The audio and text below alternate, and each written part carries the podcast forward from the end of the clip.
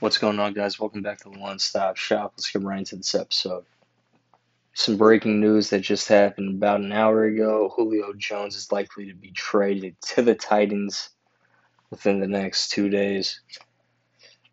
This is honestly one of the biggest moves that has happened this offseason.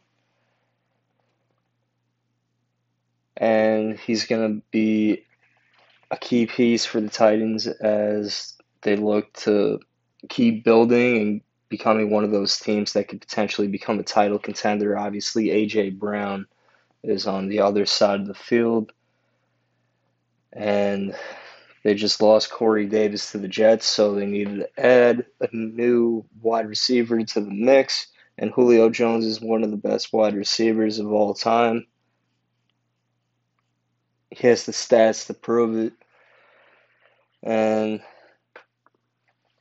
yeah, definitely a great move by the Titans. They're moving in the right direction when it comes to signing some of the top talent in the league. Julio's 32 now. He's obviously on the tail end of his career, but could definitely still play for a long time. He's a great athlete, so that's definitely one of the biggest stories in the NFL today. And yeah, the Titans could definitely be one of those teams that moves into the title contention picture. And they're going to create a lot of problems for the AFC South. Obviously, they have the new rushing king, Derrick Henry, who is one of the most prolific running backs that we've ever seen, like ever. And obviously they're going to get Taylor Lewan back this year on offensive line, so maybe they could even let Derrick Henry rush for more than what he did last year and break the all-time record. But that's enough of that.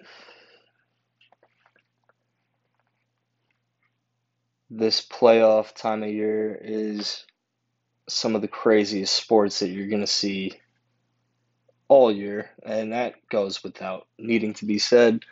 But you know, the Nets won 115 to 107 yesterday in the first game of their series against the Milwaukee Bucks. And they unfortunately had an injury to James Harden 43 seconds into the game. And he would leave with a hamstring injury. And this has been the story of the year for the Nets, dealing with injuries and not having the big three intact all together on the floor too often this year. They've only played together a handful of times this year. And Kyrie and KD and Blake Griffin, they really stepped up yesterday. KD, 29 points in 40 minutes, 10 rebounds, 3 assists, 1 steal, 2 blocks. Blake Griffin, 35 minutes, 18 points, 14 rebounds, 3 assists, 2 steals. Kyrie, 25 points, 8 assists, 5 rebounds in 45 minutes. Joe Harris knocked down 5 for 9 from three point range, 19 points on the game. Mike James contributed off of the bench, 12 points in 30 minutes, 7 rebounds, 3 assists. And this is definitely going to be one of those series that's going to go either four games or it's going to go how many if the Bucks actually are able to overcome the Nets and now knowing that James Harden is going to be out the Bucks definitely are going to have a different type of intensity moving forward into the next game. Giannis obviously is one of the best players in the league. Last night he had 34 points, 16 for 24 from from the field. Sorry, 11 rebounds, four assists, two blocks. Brook Lopez, 19 points, Jrue Holiday, 17 points. And Khris Middleton, 13 points, 13 rebounds, 4 assists. So the Nets are up 1 0 in this series. The next game is tomorrow night at 7:30 on TNT in Brooklyn. The Nets look to go up 2-0 and it's a big game no matter what at this point in the year. So the Nets are obviously going to be without James Harden for a little bit of time. Hopefully he's able to return in the series. And yeah, man, like I said earlier, it's definitely been the story of the year for the Nets. Obviously, COVID and injuries have definitely not helped them out too much this year, and they haven't had the big three that they were anticipating this year. And they've had other players step up, like Blake Griffin and Joe Harris is a great shooter. He puts up threes every single night for the Nets. And then Kyrie's been stepping up. He just needs to keep playing well. And KD's obviously the leader of the team, who is always going to have a great game. So the Nets are in okay shape right now, especially that they won that game and didn't go down 0 1.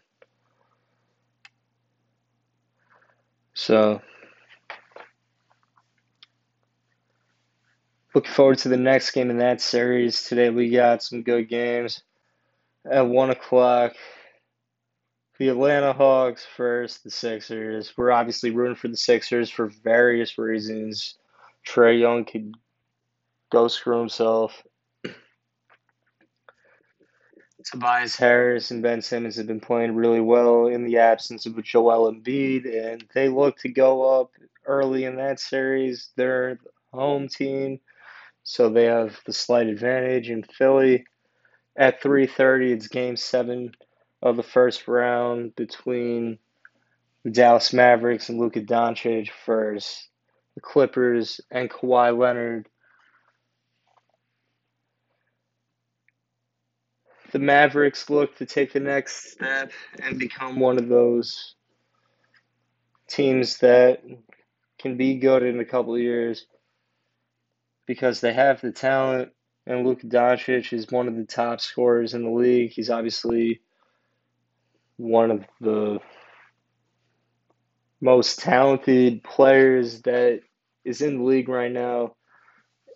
Anytime he plays, I try to watch because he just does some insane shit on a nightly basis.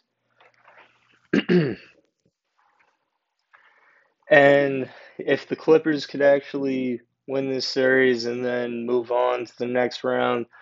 Who knows how far that they could go, and especially because the Lakers lost this year, it would mean a lot to the Clippers if they could potentially go to the finals and run LA for a minute.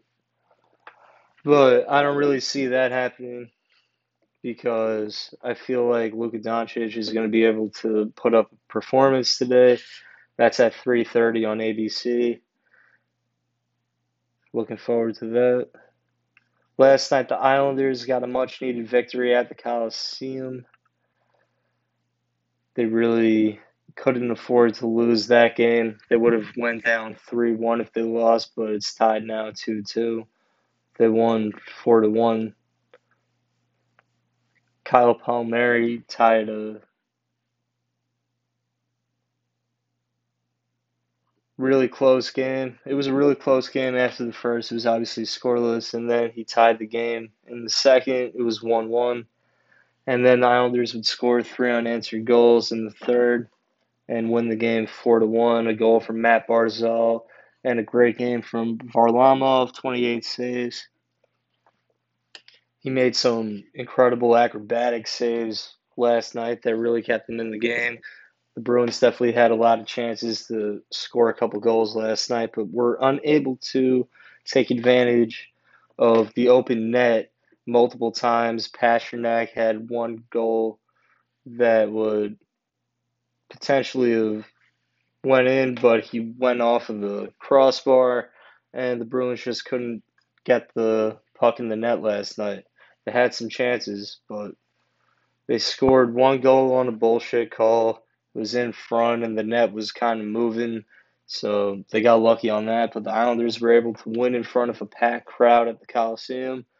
And now they're moving back to Boston for game five And the Islanders need to keep winning, keep repping Long Island.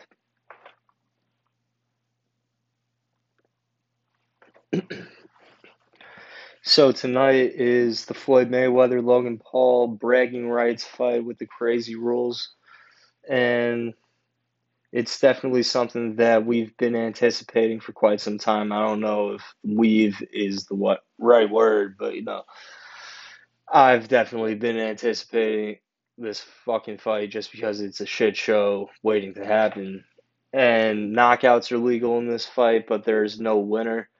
I mean, but like if there's a knockout, there there's a winner. Like I think everybody watching that actually is going to pay for that is going to know who the winner is. So if Logan Paul is actually able to land a shot from the gods and knock Floyd Mayweather unconscious, it's possible. He's outweighing him by 40 pounds. That's just science. and he's definitely trained for this for a long time, and it's definitely one of the biggest moments of his life. So this is another night in the office for Floyd Mayweather, but can Logan Paul shock the world and prove that anything is possible? I'm rooting for him, but I just don't see how it's going to happen. if he lands an uppercut, maybe, but who knows what Floyd's capable of against Logan? I mean, like, one, Floyd's a much smaller guy. So he's definitely just going to have to use his defensive boxing skills to his advantage, and he's one of the best counterpunchers of all time. And Logan's obviously looking for the power shot to knock him out because that's the only way that he could actually get any kind of closure on this fight. If Floyd just rips him up with body shots the whole entire time, that's not going to go the way that Logan wants because you could get dropped with body shots if it's repeated abuse to the liver or wherever. Like you could get dropped and then the fight could just be over from that. So he's got to be really careful of that, and he has to look to try to drop Floyd with a body shot too. Like that could definitely be a technique that he's looking for. Definitely gonna be an interesting fight. I can't wait to see the highlights of it because they're not getting my money for this shit. and once they announced that there wasn't to be a, any uh, judges or winner announced, like I was kind of over this shit. I'm just ready for it to happen. It's actually going to happen. It got postponed before, so hopefully it's actually entertaining and looking forward to seeing how that turns out. But last night in the UFC, it was a pretty decent fight card. It was just a fight night, nothing too crazy. Rozenstruik knocked out Sakai really quickly in the first round with three seconds left in the round. I shouldn't say fairly quickly. It went around, but like he knocked him out pretty quickly. That's what I was trying to say. Sorry. So he basically landed one punch and then he got him on the ground, and the ref was pretty quick to stop it, but it looked like he definitely received enough damage from Rozenstruik, and Rozenstruik is definitely a scary future contender in the division. Obviously, after he lost Francis Ngannou and the way that he did when he got just ran through and knocked out, people kind of wanted to write him off, but he put together a pretty good performance last time and got a first round knockout. TKO, knockout, whatever. But there were some good fights last night. Walt Harris lost to Marcin Tybura.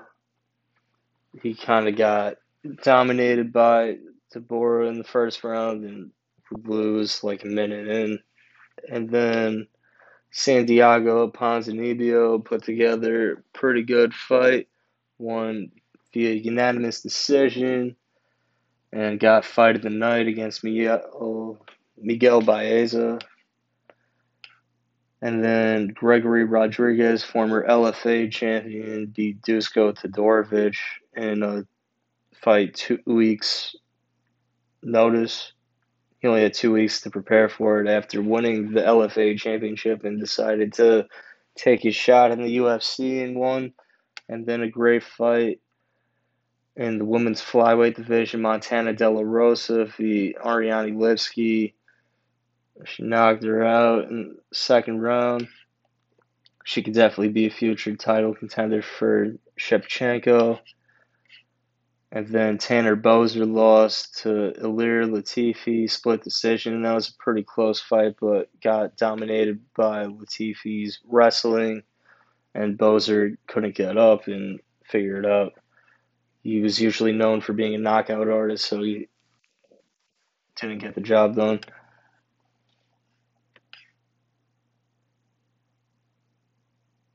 And then a really exciting up and coming fighter, Mason Jones and Alan Patrick. They went to a no contest after it looked like a shot to the eye, it looked like an eye poke. And Mason Jones is a very accomplished MMA fighter, obviously just getting started in the UFC. So that's unfortunate that it ended like that. And then a savage fight between Manon Fiorot and Tabatha Ricci in the women's flyweight division. Fiorot could definitely challenge Valentina Shevchenko. It seems like she's a savage fighter, and they call her the Beast. So maybe she's going to be able to rise up the ranks soon. And that was pretty much it for the UFC from last night. Next week is Israel Adesanya versus Marvin Vettori in a rematch from Israel Adesanya's first UFC fight.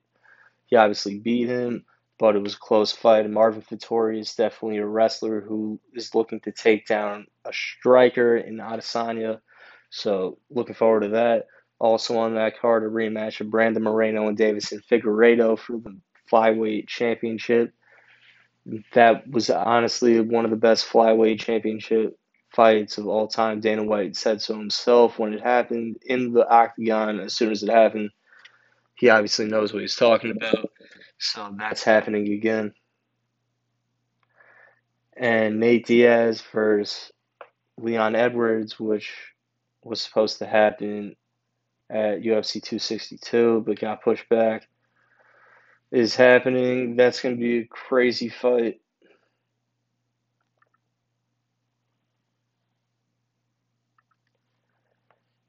And that's in Arizona.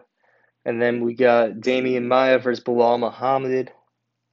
That's a good fight. And Drew Dober versus Brad Riddell. That's going to be a great fight. Dober obviously just lost to Islam Makhachev not too long ago. And Brad Riddell is a teammate of Israel Adesanya from City Kickboxing. So that's to be a good fight. Yeah, definitely a good card next weekend for UFC 263. And this has been an episode of One Stop Shop. Peace out.